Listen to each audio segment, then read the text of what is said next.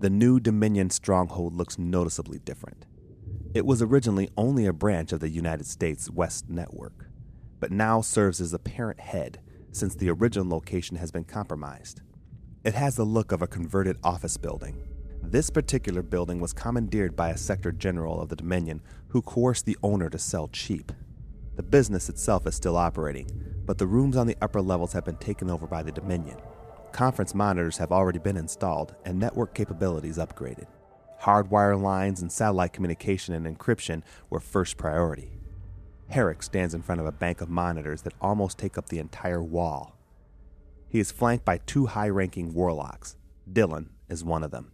Faces of Dominion heads and encrypted information appear on each monitor, but the conference spokesman is not seen. It seems that he has called this meeting and that he is in charge of all the Dominion heads. Dylan adjusts the sound level as the meeting continues. Having report. Everything is under control here in Africa. Operations are moving smoothly, with the exception of small pockets of organized rebellion here. We have identified the main opposition. His name is Karwi Tan.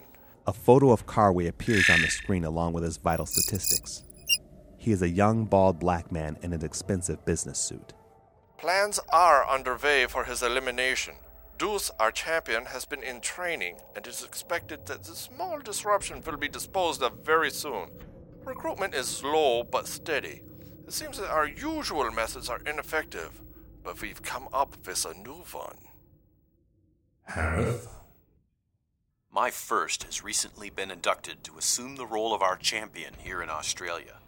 We have finally learned the identity of our opposition. She is female. Her name is Olivia George. We have yet to pinpoint her exact residence, but we will know very soon. The operation is as good as can be expected. Our drug shipments are on the rise. The cartels have taken notice of our champion, who I've named the First. I think we will have their full cooperation in the coming months. Shannara report. Kraken, our champion, has been deployed to the residence of Manuel Melendez, the opposition in South America. We are continuing operations to flesh out his location, but we have located and destroyed his family, so we expect to see him surface soon. Recruitment here is on the rise. We have inducted two high profile Latino gang leaders to run a few of our foot operations. Even before joining, they've had a reputation of campaigning a rash of church burnings in our northern sector. Good. Harwick. Things have improved. Our champion, the Destroyer, is recovering quickly. Apparently, we've underestimated Fui Lin, our female Asian opposition here. Our influence with the political leaders in Japan have proven to be quite lucrative. We expect to see threefold in our initial return. Our warlocks, however, are becoming more concerned with the prospects of the opposition's probability of success if they all remain alive before the unleashing. No need to worry yourself, Harwick. The unleashing will occur.